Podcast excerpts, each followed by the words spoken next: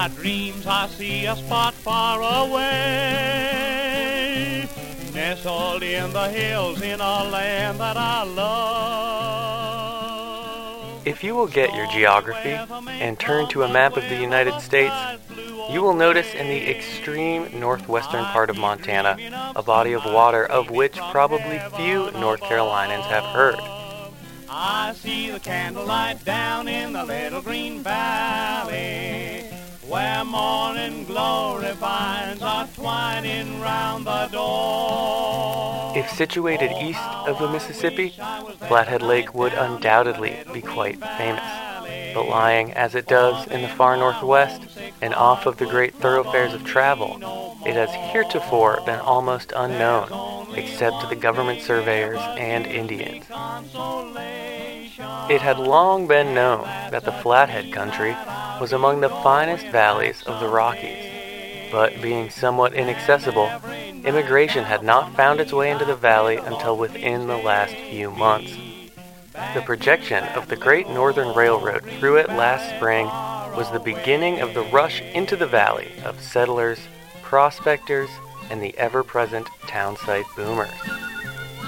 Since coming to Montana, the principal topic of conversation, it seems to me, has been concerning the Flathead country and of the rival towns which have sprung up there during the past spring and summer.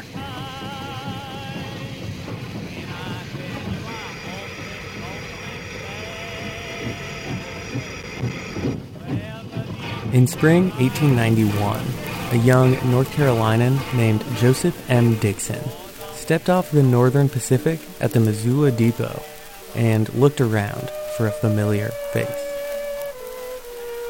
Dixon came from a blue blooded Southern Quaker family and attended the prestigious New Garden Private School and Guilford College in North Carolina. He was determined from a young age to have a political career, but his family's Republican leanings made it impossible for him to achieve his aspirations in his home state after the Civil War. The South was solidly Democratic. They didn't like Republicans a bit. And the North was pretty solidly Republican. Well, here's Joe Dixon. He's a Quaker kid. He loves history. He's a good orator. Would love to get involved in politics, but his family's Quaker and they're associated with Republicans.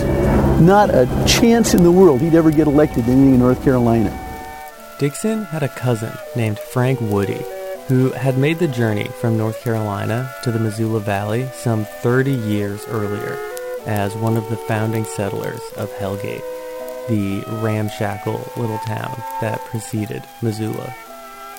Woody is recognized as the first operating lawyer in the Montana Territory, and he became a hugely influential figure as Missoula grew and he was even elected the town's first mayor in 1883.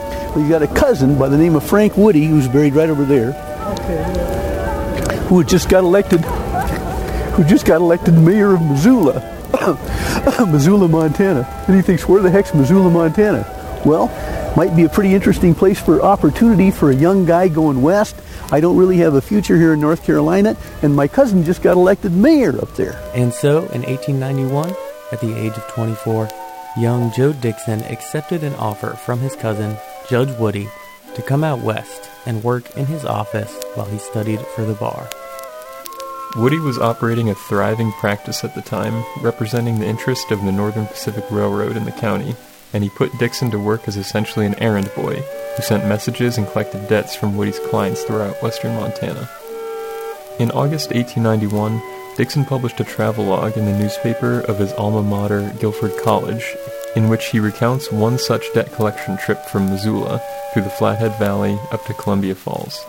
A few days since, Judge Woody, a New Garden student of some 35 years ago, I suspect with a view toward giving me a genuine Western experience, asked me how I would like to take a trip up into the Flathead. Said he had some collections for an Eastern firm in the valley and if I would make the trip, I could start that evening. Of course, I was only too glad to accept, so 7 o'clock found me at the depot waiting for the Northern Pacific train. I will confess I felt some misgivings as recollections of stories came to mind of Western desperados, whose special delight was in shooting at the feet of an eastern tenderfoot just to see him dance. But as one of the sheriff's deputies was to be company for part of the journey, I felt somewhat reassured. Dixon rode the Northern Pacific up to the station at Ravalli on the Flathead Reservation and stayed a night in a hotel until a stagecoach took him north. Describing his first impression of being on the reservation, Dixon wrote, I felt for the first time as if I was in the genuine wild and woolly West. The party boarded the stage in Ravalli at 2 a.m., and by mid morning crested the big hill by Ronan, revealing the sprawling vista of the south shore of Flathead Lake. Dixon wrote that the scenery was not within the limit of this article to describe, but that a unanimous vote of his traveling party had declared it the prettiest scenery they had ever seen. At the lakeshore, an aptly named steamboat waited to take them up north. In a few minutes, we were all aboard, the cables unfastened, and the state of Montana plowed her way across the clear, limpid waters of the Flathead.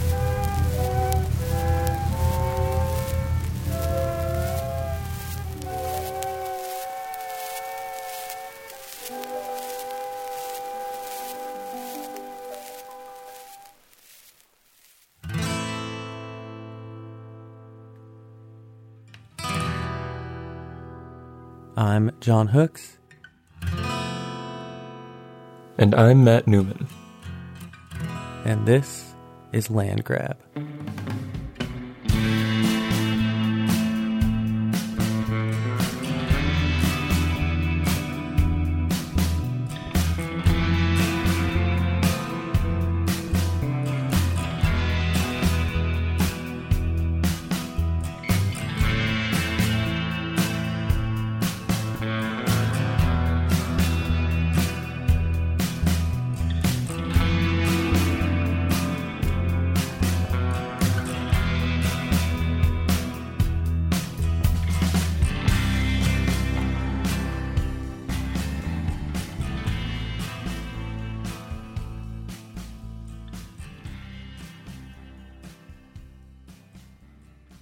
Howdy there, listener, and welcome back to Land Grab. We're back with the final five chapters in our deep dive into the interlocking history of the Missoula Mercantile Company and the indigenous tribes of the Flathead Indian Reservation in western Montana at the turn of the 20th century. The first half of our show was all about setting up that 20th century Specifically, we looked at Montana's growth as a regional corporate oligarchy where local monopolies controlled everything within their territories.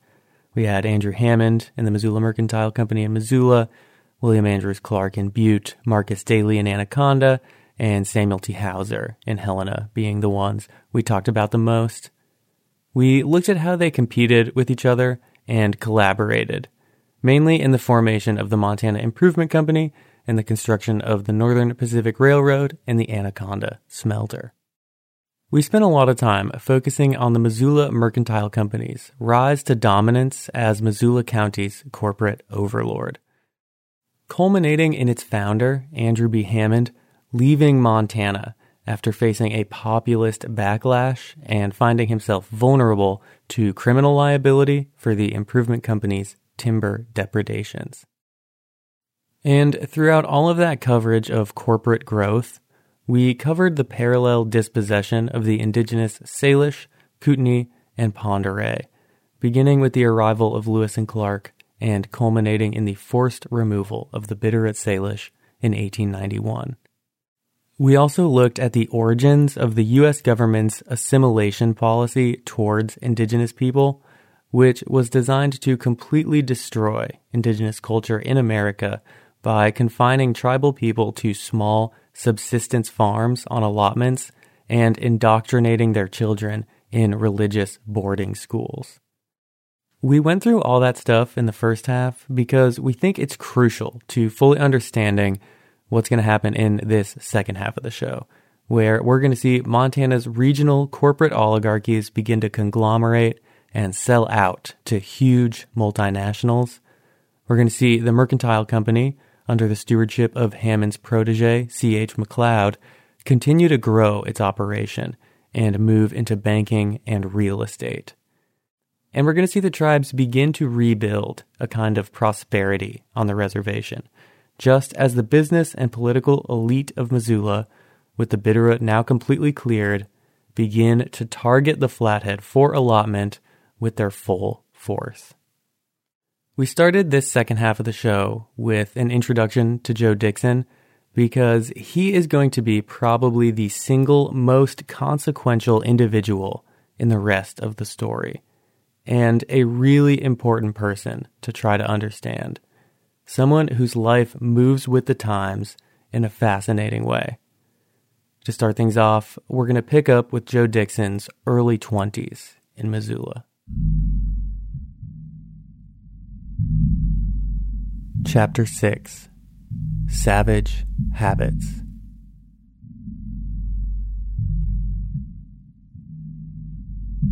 To begin, we'll go back to some tape we heard in the intro. The speaker is a man named Bob Brown. He's pretty well known in Montana. He was a former state legislator and Secretary of State, and he ran for governor in 2004. This tape is from Stories and Stones which is an annual historical tour through the Missoula Cemetery. So, as a nice visual touch, he's giving these remarks in period clothing from Dixon's gravesite. So he came up to Montana and studied law in Woody's office. Woody was a lawyer. And he arrived here in 1891. 1892, he passed the bar examination. This is Joe Dixon. Joe Dixon passed the bar in 1892, and his early years as a lawyer in Missoula were full of wheeling and dealing. He'd been pretty firmly embedded in the town's social elite since his arrival, stationed as he was in Frank Woody's office, which was a regular place of business and discussion. He very quickly became known to other important people like Frank Worden, C.H. McLeod, and Jack Keith. We went through the records of Dixon's early years as a lawyer, and the sense you get is he mainly just acted as a middleman for various real estate sales around the county. He knew a lot of people. So if you were a businessman from Idaho, for example, who was interested in buying a small bankrupt copper mine or lumber yard or something, you could hit up Joe and he'd put you in touch with the right people and drop the papers and walk away with like 5%. His records are also hilariously littered with telegrams from people he owed money to, who never seemed to find Joe in the office when they came calling. 1893 becomes deputy county attorney. 1894 he's elected county attorney. Wow. Just like that. I mean, heck, he wasn't even 30 years old, and he was a really good public speaker and really effective before juries. So he made a lot of money early on as a lawyer. I mean, just rose up like a meteor. As Joe Dixon was climbing the social ladder, Andrew Hammond was moving out of Montana and putting his nephew, C.H. Herb McLeod, in charge of the Montana businesses. McLeod's priority in the 1890s was to dissolve, on paper at least, the mercantile monopoly octopus that had become such a target for populist ire and government investigation. The perfect opportunity was provided when, starting in 1897, Marcus Daly began negotiations to buy the big Blackfoot Milling Company. That uh, after Hammond went here, went down to Oregon and set up down there. You're familiar with that? I'm getting into it, but I know he went to Oregon Yeah. and then California, Went to California. San Francisco. He hadn't been in Oregon very long before he was running two sawmills and stealing, appropriating timber there. Right, yeah. Yeah, he had bribed the senator from Oregon. Oh, I know. and then he goes to California. Well, the uh, Hammond left, and he told CH, "Okay, it's your baby now. You run it." And one thing about it, Daly wants to buy that mill out there at Bonner. Daly had been expanding his lumber operations in the Bitterroot since his battle for dominance with Hammond, and set his sights on controlling the entire industry now that his former adversary had left. But when he reached out to Hammond in Oregon and offered an initial $500,000, Hammond curtly rebuffed him, sending him back to Montana with express orders that he was to deal with McLeod from now on and adding $50,000 to the asking price. He eventually, uh, Marcus had to finally deal, or Daly had to finally deal with McLeod. And he bought the mill. And according to Walter McLeod, he said, I'm not sure what it was finally, but he said, I think my dad told me he got in a little over a million dollars. This is Ty Robinson, who was the in house counsel for the Mercantile starting in the 1940s. He's speaking in an oral history with our other friend, Greg Gordon. But that indicated that, that while, to me, it indicated while Hammond had left Missoula, he was still a controller and he's had his hand in the operation enough here. And he was pushing this nephew to take care of everything, but see that you get it done. And the next thing do is sell that newspaper, which McLeod did. Mm-hmm. Offloading the Blackfoot Mill was important for a number of reasons. The sale further removed Hammond and the Merck operation from liability in the improvement company's timber depredations which still threatened the founders with indictment, and it injected a huge pile of cash into Hammond's West Coast businesses. The sale also represented a concession that Marcus Daly had defeated Hammond in their contest for dominance of the state timber industry, and Daly now had the monopoly that Hammond once enjoyed. But moving out of timber allowed the Merc to move into other industries like real estate, banking, and ranching, while maintaining their dominance as the only wholesale grocery supplier in the county, who either owned all the other small mercantiles outright or effectively controlled them through accrued debt. Remember that under Hammond, the Merc operation would place figurehead leaders from Hammond's extended family in charge of the different enterprises to try and obscure the fact that Hammond ran them all himself. With Hammond gone, McLeod and Jack Keith, another Hammond family member who ran the First National Bank, then set about expanding this patronage circle of faux ownership to include friends and other prominent Missoulians outside of the New Brunswick clan. So, throughout this time, they were always casting about for like minded go getters who they could bring into the fold. And it was into this incestuous Missoula business world that Joe Dixon was cutting his teeth at the same time.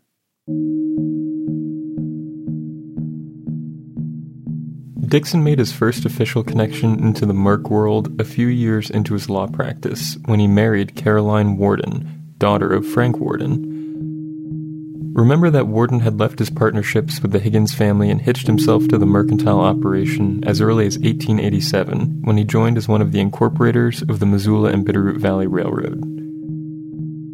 The marriage also brought Dixon into the New Brunswickian inner circle of the mercantile management, as his brother in law became F.T. Sterling, who was the secretary of the Merc, and whose own brother, A.M. Sterling, owned the mercantile outpost with Jesse Sears in Ronan. Both the Sterling and Sears families came out with the other Hammond relatives after the railroad deal in 1881. Dixon's name also pops up in records from the 1895 reopening of the federal government's investigation into the MIC timber indictments, when he represented some of the rank and file Blackfoot Mill employees who came under pressure from the investigation. He'd done a lot in his first five years in Montana, but once Dixon was fully mixed up within the Merc patronage system, his star went on an even more meteoric rise, and he was elected to the state legislature in 1900. That same year, he was also fully welcomed into the Merc's inner circle when he was selected to take over the Missoulian, which Hammond had bought for the state capital election in 1894. How this Missoulian purchase worked was that Jack Keith at the First National Bank arranged a loan that gave Dixon the funds to purchase the newspaper off of the Missoula Publishing Company. But since the First National Bank and the Missoula Publishing Company were both subsidiaries of the mercantile enterprise, they were essentially just giving Dixon some of their own money to ceremonially buy one of their holdings off of them. The Merc simply moved some money around between companies and kept running the paper day to day, while Dixon just collected a paycheck and served as a figurehead owner and editor. The Merc retained control of the paper while making it look like they had sold it to an independent outsider. This strategy of disguising ownership will pretty much be how the mercantile company rolls from now on, preferring to lurk into the shadows as much as possible, providing the resources and taking most of the profits, but doing so out of the public eye. And uh, he uh, uh, bought the Missoulian in 1900 uh, and had a fair amount of other property. He was a shrewd investor, was elected to the state legislature in, uh, in 1900, served one two year term there, and immediately went into Congress. So he'd been in Montana for 10 years, came out here to become involved in politics back in Washington, D.C., 10 years later. Which is what he wanted. Well, that's exactly what he wanted. It was very goal oriented, obviously, and so. When you see how much of a fixture he became in this world, it's not really a surprise that Joseph Dixon was then elected to the state legislature in 1900 and became Montana's sole congressman in 1902, in a mirror image to Thomas Carter's electoral rise in 1888. Uh, and, uh, he was pretty successful as a congressman. He was uh, uh t- played a key role in establishing Glacier Park, and uh, uh, he also was, was, associated with the white settlement of Indian reservations. And that was kind of controversial, especially with the Native American people. The white people in western Montana saw the advantage of settling on the Flathead Reservation as a real advantage to him, to them, but it was it remains controversial to this day. We'll take a quick break here, and when we come back, we're going to try and fill in some gaps and look at what was happening on the ground in the Flathead Reservation. We left things off there in the aftermath of the resettlement of Chief Charlot's Salish band on the reservation after their forced removal from the Bitterroot Valley. The American government and white settlers had been plotting to open up the Flathead since 1855 when Isaac Stevens secretly wrote in Article 6 of the Hellgate Treaty, which said the reservation could be allotted along the same terms as the treaty with the Omahas of 1853. But even with that hidden article in hand, there were still numerous obstacles in the way to fully opening the reservation. But just as Joe Dixon was first arriving in Montana as a young post grad in 1891, those obstacles began falling down one by one. More on that after the break. It, it, it kills me that my hometown is named Dixon after this guy because he was a scoundrel. He was just an out and out scoundrel. And, um, and it grieves me that his, um, his bust is in the rotunda at the state capitol.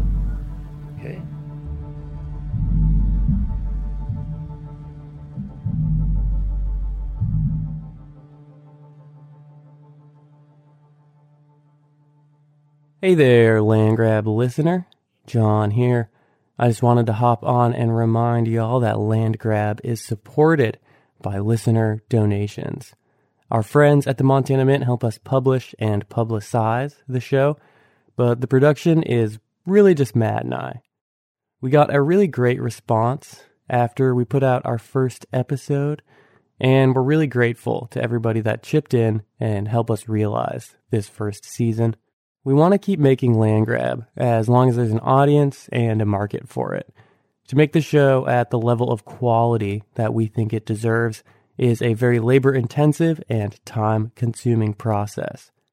And listener support allows us to put in the time and effort that is required.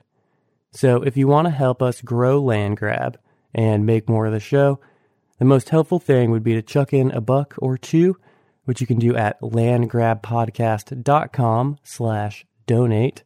Again, that is landgrabpodcast.com, all one word, slash donate. If contributing to the show isn't an option for you, there are still plenty of ways that you can help us out by spreading the word about the show. Tell your friends, recommend it to every tourist you run into, and you can share our stuff on social media. We're at LandGrabPod on Twitter, Facebook, and Instagram. And you can rate and review the show on Apple Podcasts and Spotify. That sort of stuff really helps draw more eyes and ears to the show.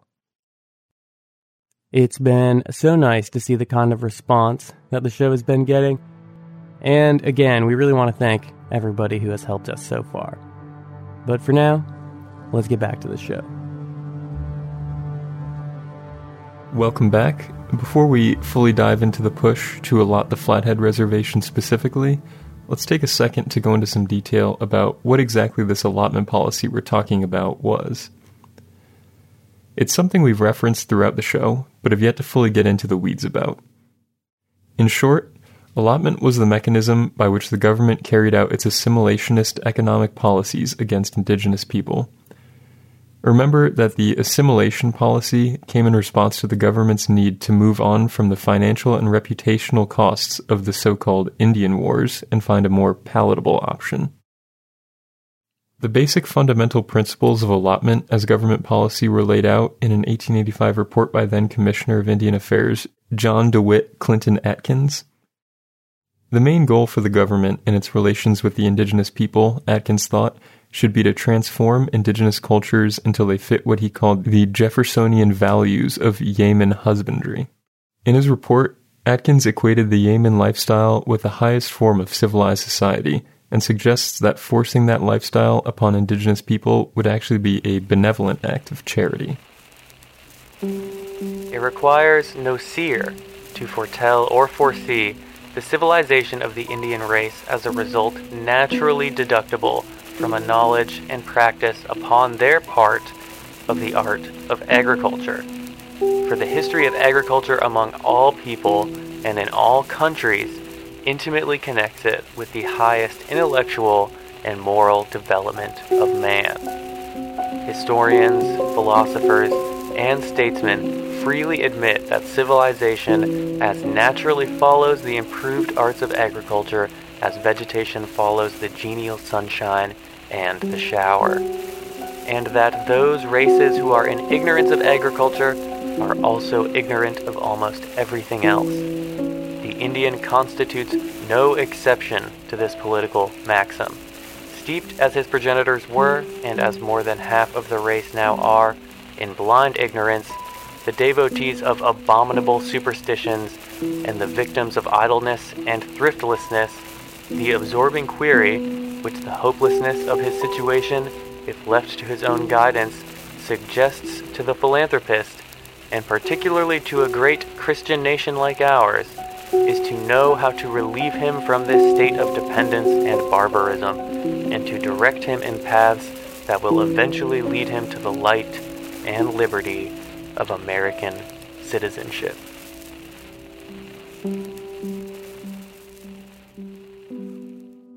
Atkins' recommendation was that the government should break up the communal land holdings of the reservations and stick each tribal member with 160 to 320 acres of land.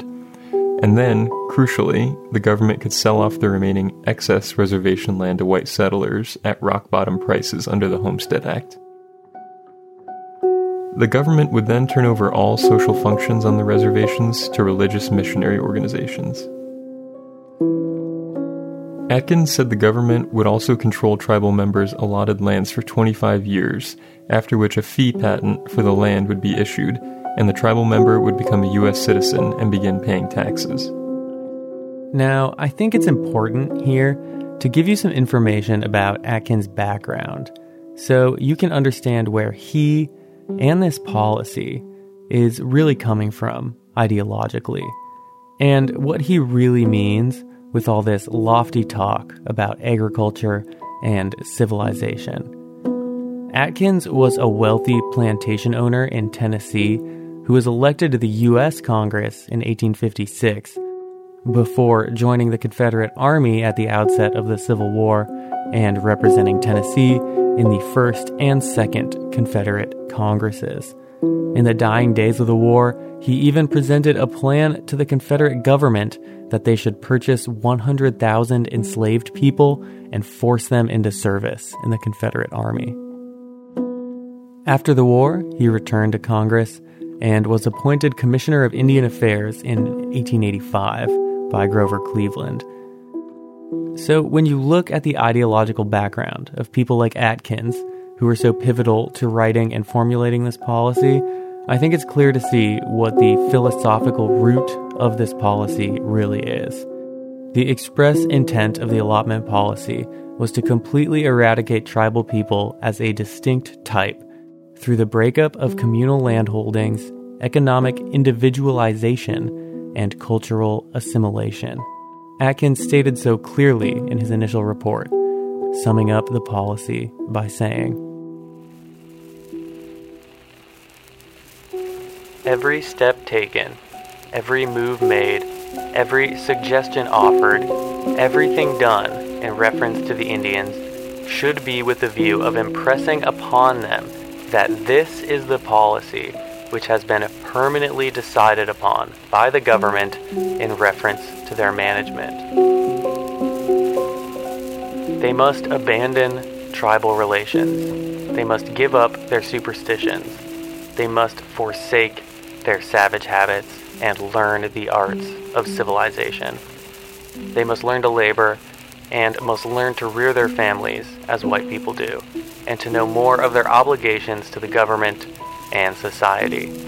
In a word, they must learn to work for a living.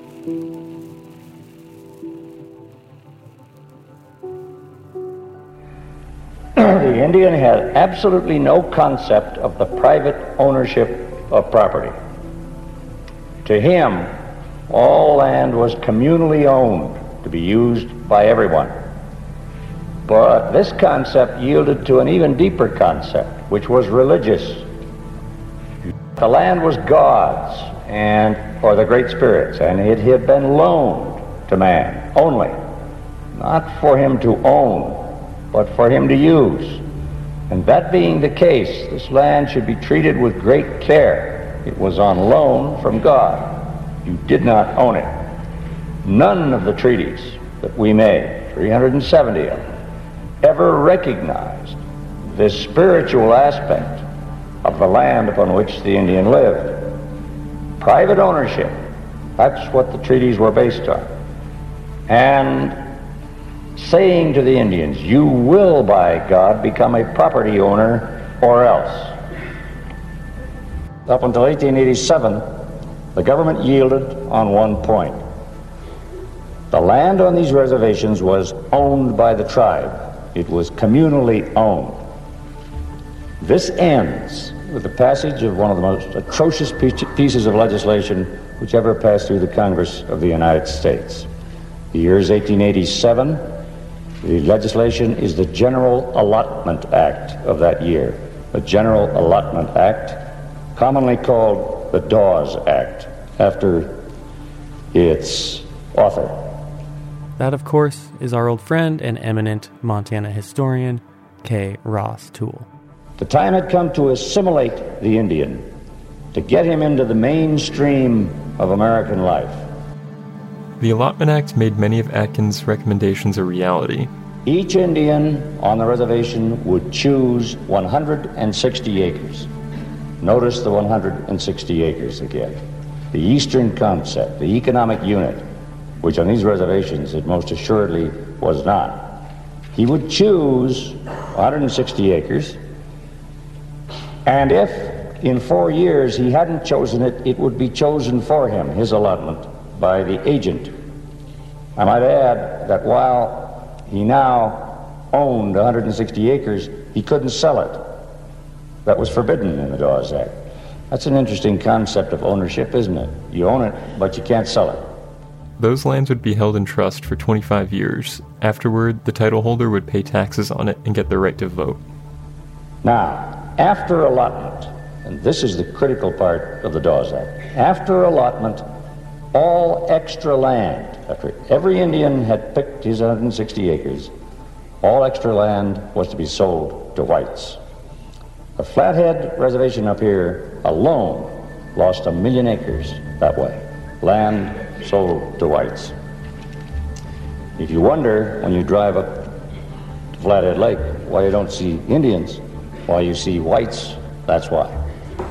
The General Allotment Act of 1887 the government could then pull out of its social and economic support obligations and let the twin arms of private enterprise and religious missionary groups swoop in to fill the vacuum.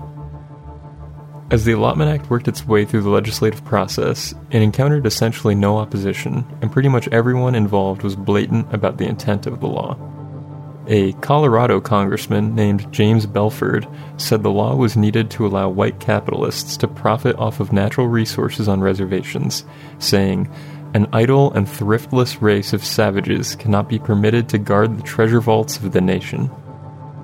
In the Senate, Massachusetts Senator Henry Dawes, who was the Allotment Act's sponsor and the person who would end up sending Henry Carrington to the Bitterroot in a few years, remarked that the act was a matter of necessity, saying that indigenous people living their traditional ways represented a constant menace to white society and they must be fitted to civilized life and absorbed into it. The Allotment Act guided government policy for 47 years, from 1887 to 1934. In this half century, indigenous nations across the country had almost 100 million acres stolen by the government, roughly two thirds of the territory they had left, with much of it sold to white settlers. It was an abominable piece of legislation. And that was the policy of the United States government for 47 long years.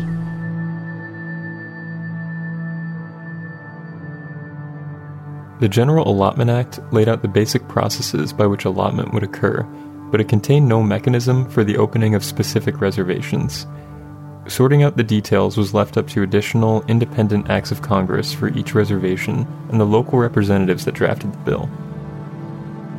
In the case of the Flathead Reservation, numerous obstacles stood in the way of opening the reservation, but just as Dixon's astronomic rise brought him to Washington, those obstacles had basically all fallen down.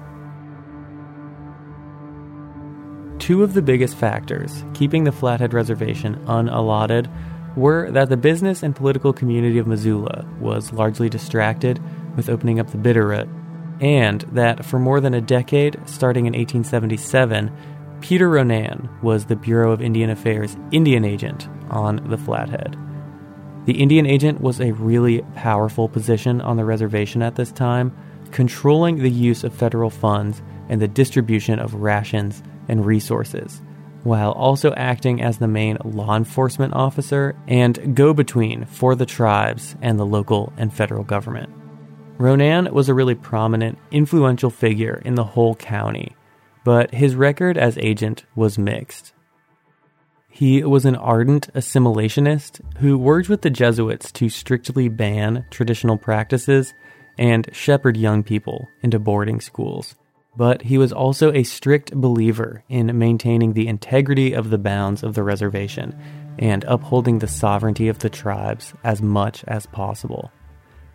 And he strenuously objected to efforts to open the reservation, writing that there was no need to throw the lands open unless the cupidity of the white race produced a struggle for the land of which they had no necessity. The Indian agent was a political appointee, and Hammond himself had intervened in 1889 to maintain Ronan's appointment over a crony of Thomas Carter that the new congressman had promised the position to. But in 1891, the Salish were finally forced out of the Bitterroot, and Missoula's eyes turned north. And then Ronan died in 1893, and after him, the mercantile machine appointed loyal, pro allotment men to the role. First, Joseph Carter from 1893 to 1898, when a man named William Henry Smead took over. Smead is a really prominent figure in this episode, and he was, to borrow an adage from our friend K. Ross Toole, as crooked as a corkscrew. He had been a Republican state legislator in the years before his appointment a position he got with Merc backing. and in 1895 he had tried to pass a legislative measure forcing open the reservation. The railroad had already started to permeate the borders of the reservation and bring in travelers and traders along its route. But before allotment, the borders of the reservation were more strictly enforced, and within their confines, the Indian agent had domain over his own fiefdom, controlling government rations, granting permits for timber and grazing, selectively enforcing the law, and interfacing between the tribes and the federal bureaucracy.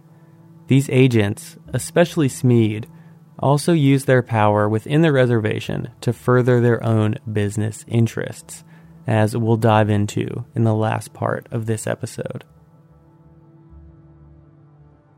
Pro allotment agents were a powerful tool, but they could not overcome the lack of a clear treaty agreement with the tribes to allot the reservation without tribal consent. Remember from all the way back in the first episode that Isaac Stevens had secretly inserted a clause called Article 6 into the Hellgate Treaty that said the reservation could be opened based on the terms of the 1853 treaty with the Omaha tribe. But the relevant section of the Omaha Treaty only says that the government could give allotments to those tribal members who were willing to avail themselves of the privilege, and the tribes on the Flathead had always been staunchly opposed.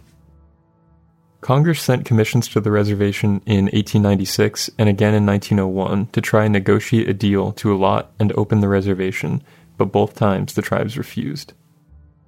The commission in 1901 negotiated with the tribes for six months, and records of these negotiations really give a clear insight to the thoughts of tribal leaders and the conviction of their resistance.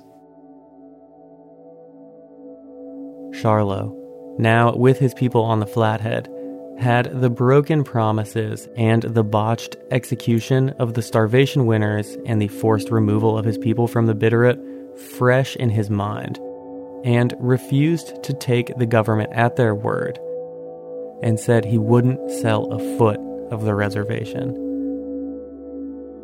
Summing up his opposition, Charlot said, We have been mistreated, and so concluded not to sell any part of the reservation our tribes and other tribes have been deceived by the government, and for this reason, we have no confidence that we will be treated right, judging by the past. And there's a really poignant moment where Charlot, talking about the undelivered promises of the removal agreement with Carrington and the starvation winters of 1889 and 1890, says, We have not got pay for our lands in the Bitterroot Valley if these things had been paid for, I would have had a larger band.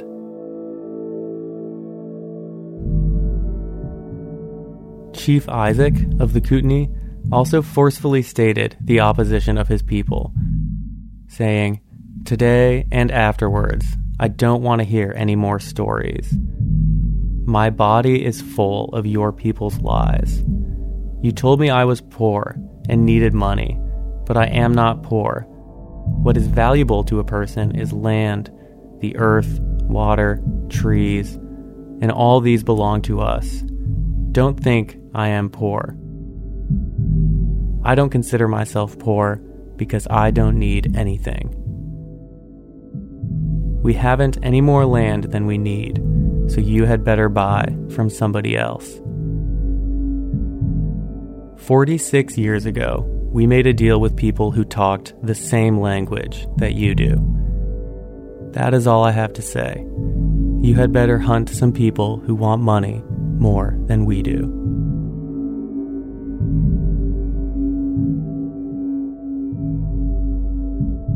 While they were frustrated in the negotiations, pro allotment interests still chipped away at the issue. On the ground in Missoula County, there were two sides to this and they were both orchestrated within the Missoula Merc operation and centered around the man we introduced at the start of this episode, Joseph Dixon.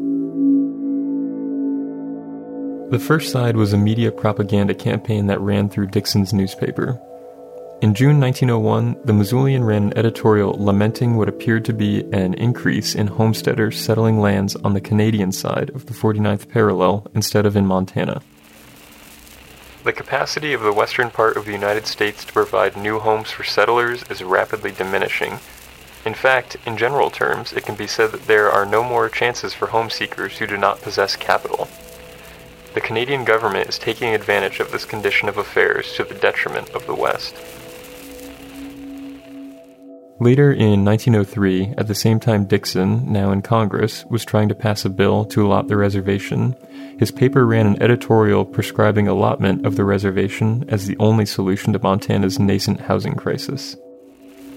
There is room on the reservation for thousands of settlers. The surplus lands are estimated at 2 million acres, a great deal of which is timber, grazing, and mineral, but there is a large amount of valuable land which can be transformed into productive farms. Never mind that there was not actually anywhere close to 2 million acres on the reservation. The editorial also projected a surety that the opening was simply a matter of time. The opening of the reservation may be delayed, but it will come, and the sooner the better. The Indian must take his place with the white man. He must sink or swim, survive or perish with the paleface. The natural owners of the soil may object to the advance of civilization, but they cannot stop it.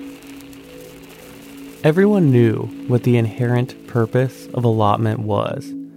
Those editorials, JDC Atkins report, congressional speeches, religious groups, general popular sentiment, and the actual text of the Allotment Act itself all spell it out pretty explicitly. Indigenousness itself was to be eradicated. Land bases broken up, sovereignty destroyed, culture forgotten. Indigenous people were now to do nothing more or less than literally transform into white farmers. But even at the time, they still needed a more sanitized way to describe what they wanted done in order to justify it. That's where all this talk of civilizing indigenous people comes from to paint what was being done as a virtuous act a benevolent America bestowing its wondrous values on an uncivilized race. Allotment called for both the cultural and economic assimilation of indigenous people. So, assimilationist propaganda had to portray indigenous people as both culturally and economically backwards and threatening. We're going to talk more about the cultural side of this and the influence of religious missionary organizations and boarding schools in the next episode, and focus on the economic side of things today. The cornerstone of pro allotment economic propaganda, both nationally and locally in Missoula County, was that the tribes were underdeveloping their lands to an unacceptable degree, that the valuable resources on the reservation needed to be opened to the wondrous powers of industry and agriculture, the tribes needed to be disbanded and their individual members assimilated into American culture through the workforce.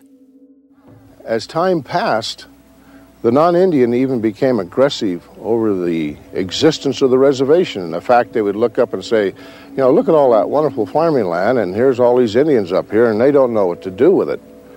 And so there became a, a movement, an attitude of the settlers that uh, that's an awful waste of land. We should be getting that reservation. It should be opened for settlement so some good use could be made of the land. But the actual reality on the reservation at this time ran in direct opposition to this myth that was created. The cattle industry in Montana is much older than most people believe.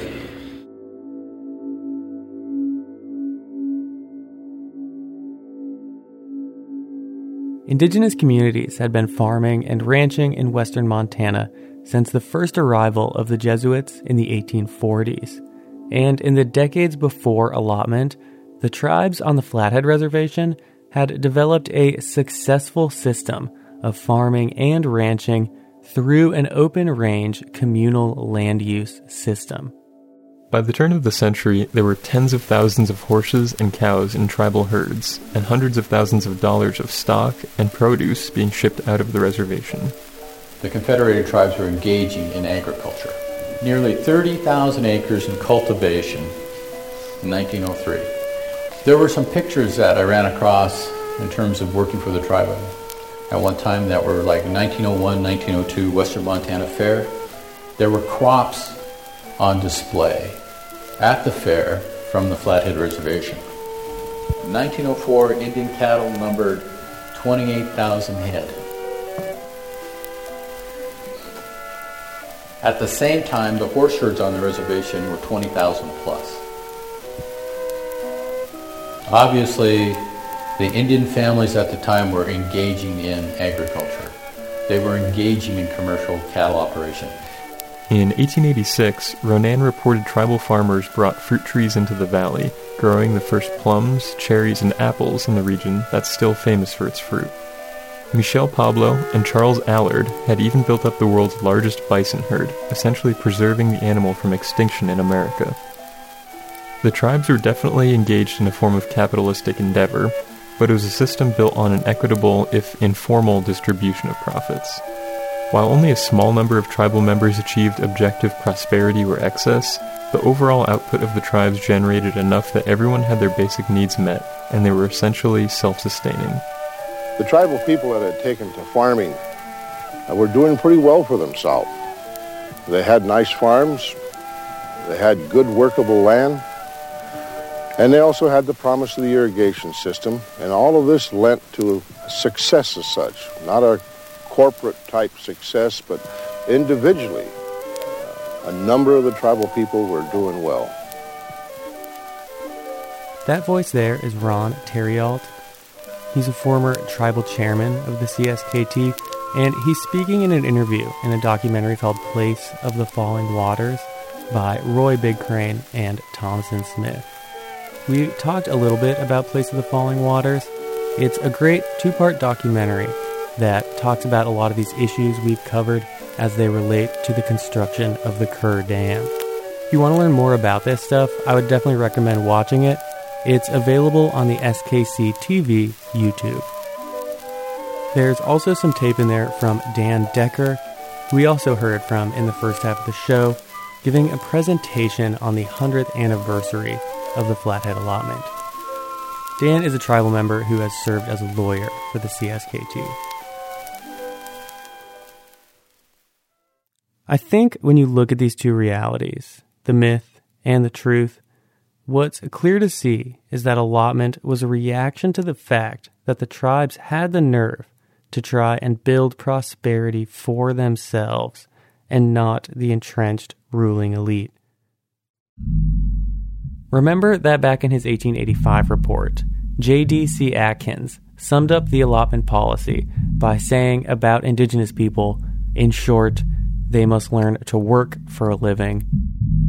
But when you really look at the truth of this policy, I think it's obvious that what Atkins really meant by that was they must learn to work for us for a living.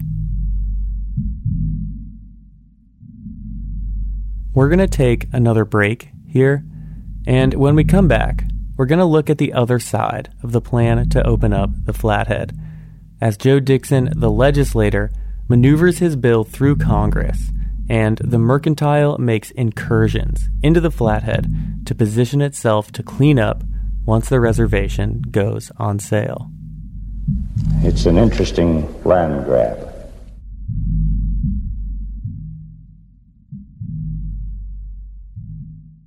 Land Grab is proud to be part of the Montana Mint podcast network.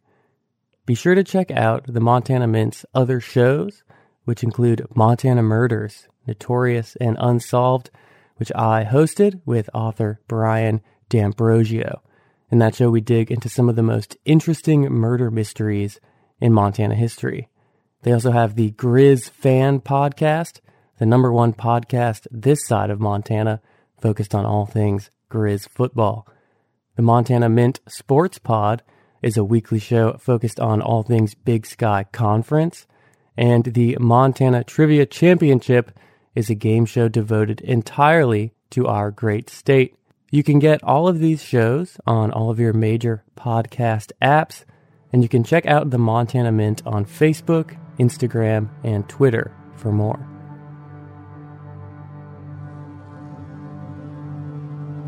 Welcome back. In the last part of the episode today, we're going to catch back up with Joe Dixon. We left Joe as a freshman congressman in Washington, and we're going to look at his first term here as he maneuvers his allotment bill through Congress. But we're also going to look at a concurrent series of events on the ground in Missoula and the Flathead as the Missoula Mercantile moves its enterprise onto the reservation and gets itself into the ideal position to profit off of the changes opening the reservation would bring. It's important to say here that the push to open reservations generally and the Flathead locally was a very popular thing. And the action to do it was more of a broad social movement than a concerted conspiracy. Essentially, the whole white American society was behind it. And as we've seen, pretty much every corner of that society was involved in directly advocating for and looking for a way to profit off of allotment. But it still required a specific piece of legislation to get done. And getting that legislation passed did require a level of organized planning among a select elite few, who all happened to be part of the same enterprise. And as we're going to lay out here, when you look at these two things, the passage of the bill and the incursions of the mercantile, and see how much they directly overlap and influence each other, you'll see what amounts to the closest thing we have to an organized plot to throw the reservation open. In 1902, the same year Dixon was elected, the mercantile took over the general store in the reservation town of St. Ignatius. C.H. McLeod installed another New Brunswick relative named George Beckwith to run the store. They would go on to repeat the practice in other town sites and encircle the reservation, with stores in Ronan, Polson, Plains, Kalispell, and others. A.M. Sterling and Jesse Sears, two other Hammond extended family members, started the outpost in Ronan. Um, what did your father do? Well, he uh, uh, worked for the Missoula Mercantile Company until 1902 and then uh, they, uh, there was a store in St. Ignatius that owed the Missoula Mercantile Company more money than they could pay. So CH sent my father out to St. Ignatius to take over that store. So that's how you got to St. Ignatius? That's how I got to St. Ignatius. Uh-huh. Well, the Missoula Mercantile Company, after a few years, uh, opened a, uh, a wholesale grocery. And uh, all the small stores up the Bitterroot and on what we now call the reservation, down towards Frenchtown and Coeur. The voices there belong to Jack Beckwith. He's George's son, and he's speaking in an oral history. We also heard Cliff Hammond Rittenauer, who we've heard from before, speaking in an oral history with our very own K. Ross Toole.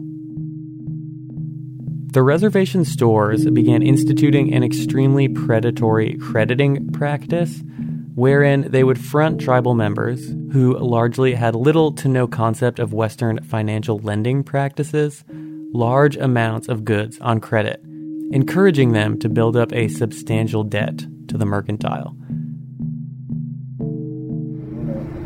Store, that uh, my father had there, the Indians that came in to trade, uh, but very few of them could speak any Indian at all. But they all uh, trusted my father, and uh, they uh, all had cattle.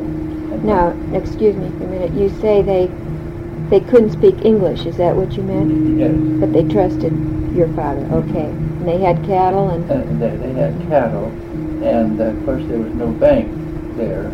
And they'd bring their money in to my father, and uh, of course he would keep track of it uh, in the conventional way, but to give them something, some evidence of how much they had, he started giving them nails, and a 60 penny nail was worth $60, and a 40 penny nail was $40, and so on down. And he uh, because the Indians could come in and buy all the nails they wanted. And he had well, many, many, many thousands of dollars uh, that they trusted him with, and uh, he had them.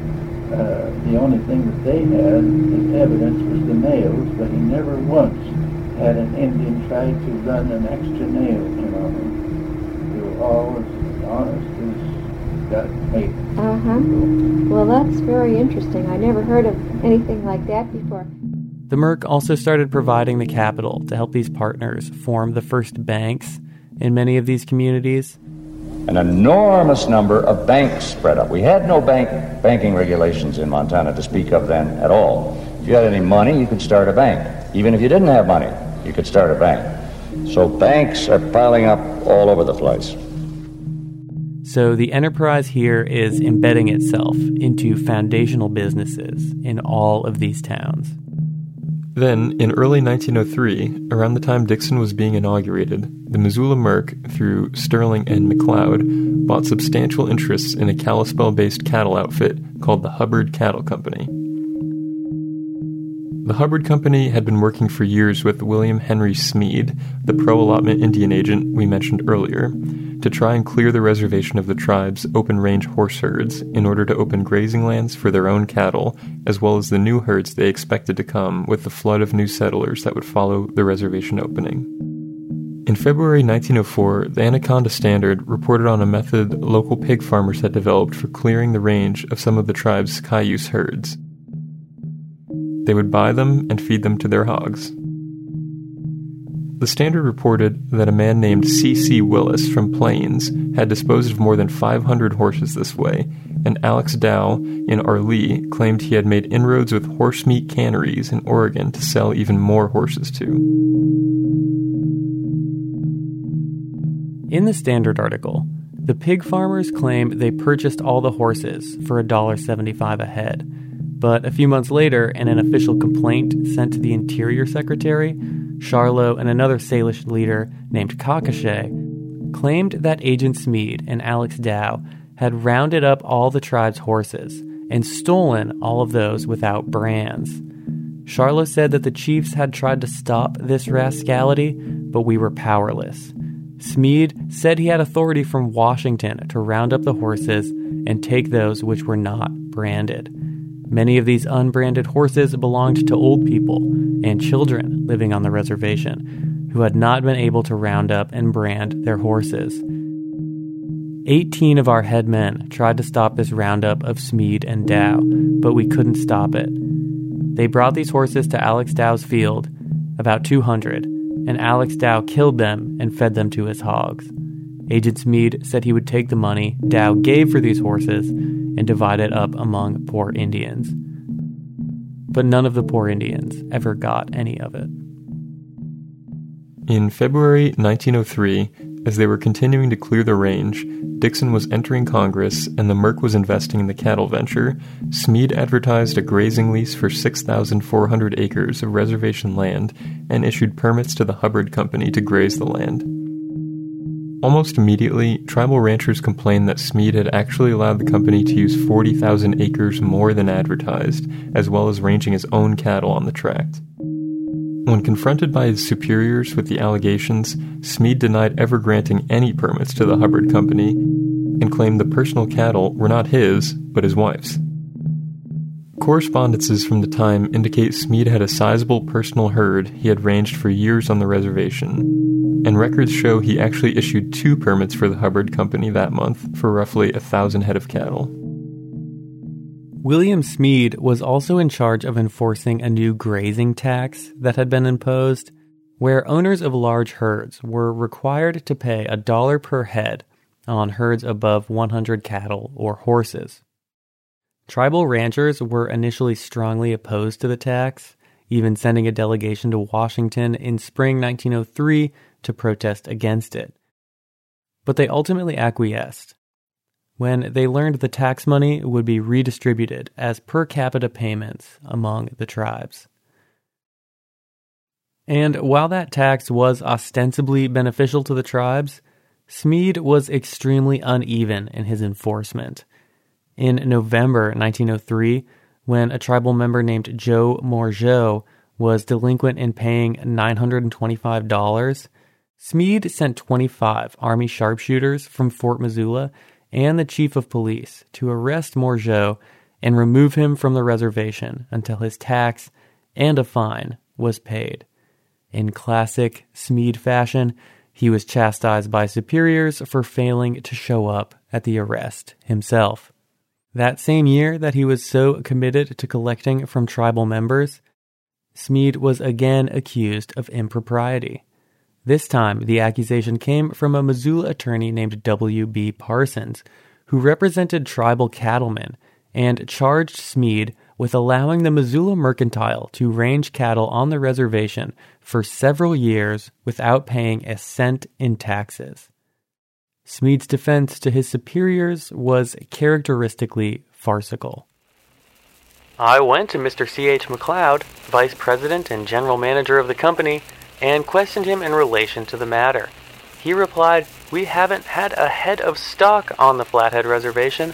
We never have had any cattle there, and never expect to. If we had a head of cattle there, we would be perfectly willing to pay the grazing tax. I believe Mr. McLeod's statement. He informed me that on a few occasions they may have had mortgage security on some of the reservation cattle, but none at this time.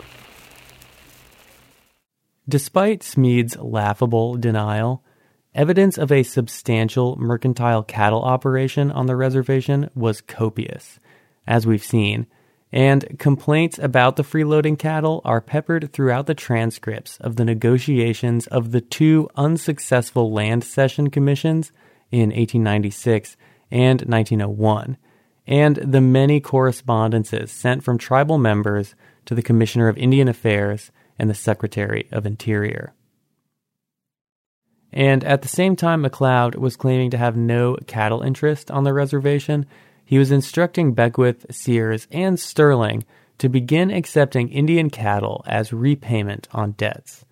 The mercantiles would accept the cattle at a value of $15 a head and then go on to sell them at $37 a head, a process they would continue until the Missoula and Kalispell markets became so saturated with flathead cattle that their value plummeted. In Washington, Dixon spent the first six months of his term worming into the good graces of the Speaker of the House, Joseph Cannon. Dixon relied on a shared Guilford County, North Carolina upbringing, the political influence of McLeod and Hammond, and the good old fashioned sycophancy to become, as a fellow legislator later put it, Cannon's pet. He also made headlines when he called for a giant fence to be built along Montana's Canadian border to keep out Asian immigrants. Dixon and McLeod corresponded constantly while he was in Washington, sending letters and telegrams at least every few days. McLeod spoke for A.B. Hammond in Montana, which still counted for something in Washington. And in November, C.H. McLeod sent Cannon a letter outlining his reasons for allotment, telling the speaker that opening the reservation will do more to stimulate business in western Montana than anything else possibly can. By the time December rolled around, Dixon had enough clout to float his bill and introduced H.R. 8324, the first Flathead Allotment Act. The bill basically just applied the principles of the General Allotment Act to the Flathead. The reservation would be surveyed, and official tribal enrollment would be carried out, each member would get an assigned allotment, and the rest of the reservation would be opened and sold off under the Homestead Act. But this first version of the bill was unique in one way. In Section 17, it stipulated that the allotment would only be carried out if a majority approval of enrolled members was given. Immediately after introducing the first bill, Dixon wrote Agent Smead Jack Keith of the First National Bank, his brother in law F.T. Sterling of the Merc, and the Interior Secretary Ethan Hitchcock and asked them to weigh in on his bill. Smead told him he was unlikely to ever get full tribal consent for an allotment, and the bill looked unlikely to succeed in its current form. Dixon also wrote to prominent mixed race tribal members and asked them to comment fully and freely on the bill but added that the only thing he didn't want to hear was that they didn't want the reservation opened at all. And then, In January 1904, Secretary Hitchcock responded to Dixon by sending a list of recommendations on the bill to the House Committee on Indian Affairs. Regarding the majority approval provision, Hitchcock said, The bill will fully safeguard and protect the rights and interests of the Flathead Indians, so there is no occasion for presenting the matter to the Indians for the purpose of procuring their consent thereto. It is accordingly recommended that said Section 17 be entirely stricken out.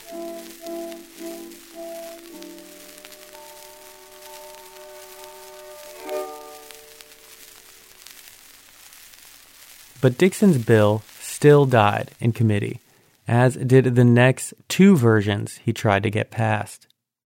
At this point, as he remarked in a retrospective in 1910, Dixon found himself up a stump on the Flathead allotment.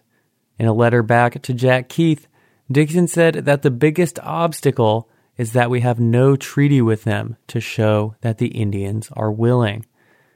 Things began to change when Dixon had his attention turned to a recent Supreme Court decision, Lone Wolf versus Hitchcock, that gave Congress unilateral permission to abrogate treaty agreements with indigenous nations if it was acting in the tribe's best interest. With the Lone Wolf decision fresh in his mind, Dixon went into the Library of Congress and read the Hellgate Treaty back through, this time seizing on Article 6, which stated the government could dole out allotments along the lines of the Omaha Treaty to those tribal members who were willing to avail themselves of the privilege. The article had been secretly written into the treaty by Isaac Stevens and never adequately explained to the tribes, but Dixon called it the peg he could hang his hat on and set about introducing a new allotment bill. Personal business concerns entered into the legislating as well. In March 1904, while Dixon was working on the final draft of the bill, Smead wrote to him about the lucrative cattle racket, saying, For some time past, Mr. McLeod, Mr. Sterling, and myself had under consideration a business proposition of considerable magnitude, which we not only wish to discuss with you, but also invite you to participate in. Smead advised that McLeod had instructed him to keep the matter in hand, meaning secret, and Dixon did, not directly responding to Smead in any surviving correspondence. So while it's not exactly clear the degree to which Dixon got in on the racket, he did find himself in possession of a modest cattle operation in Polson within a short time of receiving the letter. Dixon even drafted a provision of the allotment bill with his brother in law and Merc Secretary F.T. Sterling that would give traders on the reservation preference rights in selecting surplus lands. That provision ultimately did not make it into Dixon's final bill, but it didn't matter. The Merc was making money hand over fist on cattle, and Dixon found his golden goose in the obscure Article 6 clause Isaac Stevens had scurrilously inserted into the Hellgate Treaty. On February 11th, 1904, Joseph Dixon introduced H.R. 12231, his fourth and final Flathead Allotment Act. On St. Patrick's Day, March 17th, the House Committee on Indian Affairs finally gave its approval to this version of the act, citing Article 6, the Lone Wolf decision, and Secretary Hitchcock's assurances that allotment was in the tribe's best interests as its justification. Armed with enough slack and legislative leeway to pull off the land grab over the vehement objections of the tribe, the House of Representatives passed the bill on April 2nd, 1904. Immediately after passing the bill, Dixon telegraphed McLeod to tell him the good news and instructed him to fire up the mercantile machine and whip Montana senators into action to usher it through the upper chamber. The bill had a relatively easy passage through the Senate, and the only time any objection was brought up, our old friend Henry Teller, who is now a senator for Colorado, rose up to quash the objections. And on April 23, 1904, President Theodore Roosevelt signed the Flathead Allotment Act into law, remarking that it was the fairest Indian bill he had ever seen. In 1904, we were lucky enough or unfortunate enough, as the case may be, to get our very own Allotment Act. Heads of families got 160 acres, members of families and wives got 80. Once that happened, then the other provision of the Flathead Allotment Act came in. That dastardly provision that people don't want to really talk about. That voice there, again, is Dan Decker. What happened to us when all of those Indians counted got a piece of property, the rest of that 1.25 million acres would be declared surplus. Now remember, the original promise was for the exclusive use and benefit of the tribes, would be declared surplus and could be opened for homesteading. And so we reserved this re- reservation, 3.2 million acres, close to 3.3. Um, and we reserved it for ourselves for as long as the grass grows and the winds blow. Okay? We, our traditional homeland here is about 20 million acres. And, uh, but we reserved this heartland for ourselves. Allotment came along. We did not want allotment, but non-Indian non-Indian people were seeing this lush valley that we all live around, and they wanted it. This was ours. We gave up a lot to get it. We also heard Steve Lozar, a tribal anthropologist who we interviewed for this project and who you also heard in earlier episodes. So when the, uh, the allotment act was pushed through by by um, Dixon, and um, it, it, it kills me that my hometown is named Dixon after this guy because he was a scoundrel. He was just an out and out scoundrel, and um, and it grieves me that his um, his bust is in the rotunda at the state capitol. Okay, um, and uh, but he was the one that pushed it through, and even though we didn't want it, it's what happened to us. It happened to us for that land grab that was this valley in particular, this fine farmland. Eh, but it happened all across the country, to all the reservations. In the aftermath of the Hellgate Treaty and the removal of the Bitterroot Salish, the tribes on the Flathead Reservation had been rebuilding their communities, using the two most valuable assets at their disposal land and cattle to begin to recoup some level of prosperity for themselves. And when you look at the way this Flathead Allotment Act gets passed, with the Merc on the ground in Montana, moving itself into position one step ahead of everything in Washington, it's obvious what the whole point of it all was to open up a new market, to bleed the tribe's newfound prosperity dry. The whole point, in effect and intention, of the way the allotment process played out was to create an excuse for the white community to move in and steal as much indigenous wealth and land as possible. Government underdevelopment and corporate pilfering had rendered the tribe largely impoverished and without obvious, systematic means to improve their situation. Couple that with cultural differences between indigenous and white communities, and you have the perfect recipe for the propaganda that would rhetorically justify the theft. Everything was done on a governmental and social level to mire the tribes in poverty and handicap their ability to sustain themselves. But even in the face of this, the tribes still managed to use the two biggest resources at their disposal to become self sustaining and to meet the basic needs of the whole community. But this ran against the current of the story that was being told to justify the impending white settlement. So the white community, with the Merc Enterprise as the vanguard, moved to undermine the hard won self sufficiency of the tribes, to bring their self fulfilling prophecy to its inevitable conclusion.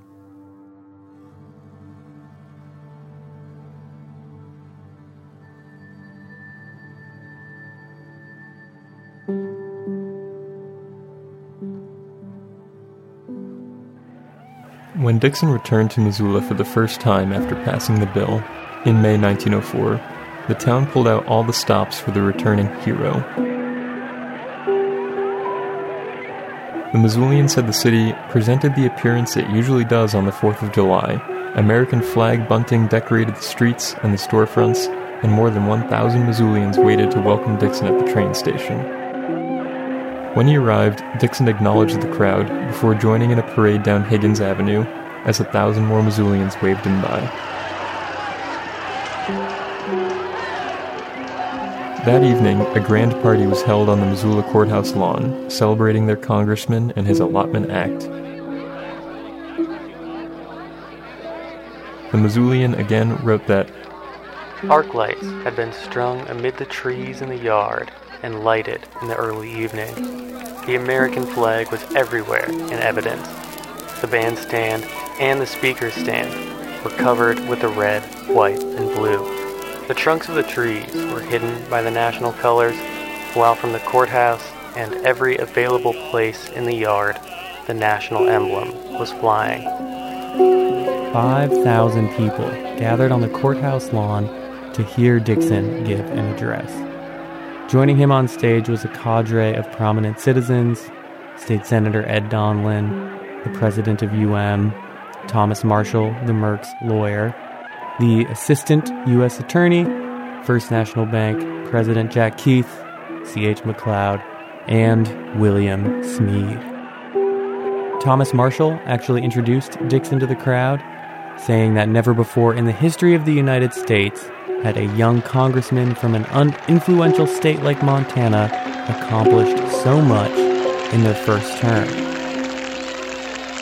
The Missoulian reported that pandemonium broke loose when Dixon took the stage, and the crowd gave him a five minute standing ovation. Once the applause subsided, the paper reported on the congressman's brief remarks this way. Mr. Dixon began by saying that he was glad to get home among his friends again, and that a reception like the one he had received was one that made a man's blood tingle with joy and gladness to know that he lived in a community where such a greeting was extended. He briefly reviewed some of the measures he had been instrumental in getting through Congress, dwelling particularly on the reservation bills and in the good which would result for Montana in the opening of these large tracts for settlement.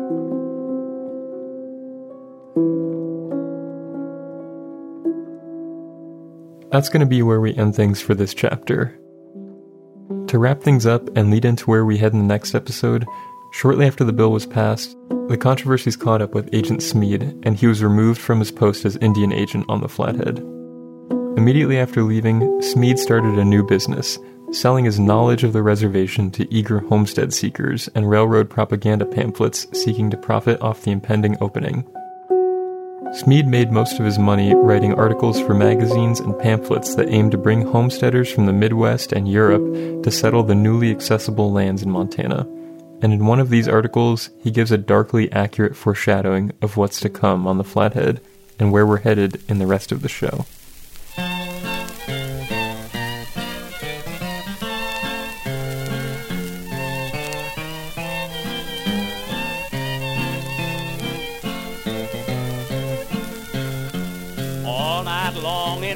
Dreams I see a spot far away, nestled in the hills in a land that I love. Stormy weather may come, but whether the skies. The Flathead Reservation will, when opened to settlement, furnish land for thousands of settlers. By labor, industry, and thrift, happy and prosperous homes will be builded great mines opened up, adding their quota to the world's wealth. Smelters will be erected to reduce the ores. Sawmills will cut the virgin forest to lumber. Flouring mills will be required to grind the wheat. Cities will spring up to handle the business of this new country, and railroads will be builded to haul its produce to market. Steamers will ply over the great Flathead Lake, and on its shores summer homes and health resorts will be built. The abundance of fish and game, together with the perfect climatic conditions, make this an ideal spot for camping, hunting, and fishing. The beauty and grandeur of the scenery is unsurpassed in the West.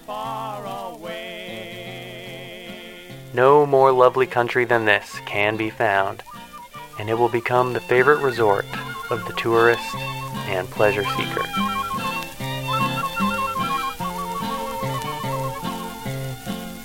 It's not hard to see just what's wrong with me all the time. When I tell you I'm homesick, lonesome, and sad. There's a deep regret I will never get off my mind. Cause I went to Rome, left the only home I ever had. I hear a mockingbird down in the little green valley. Singing out his heart to welcome me.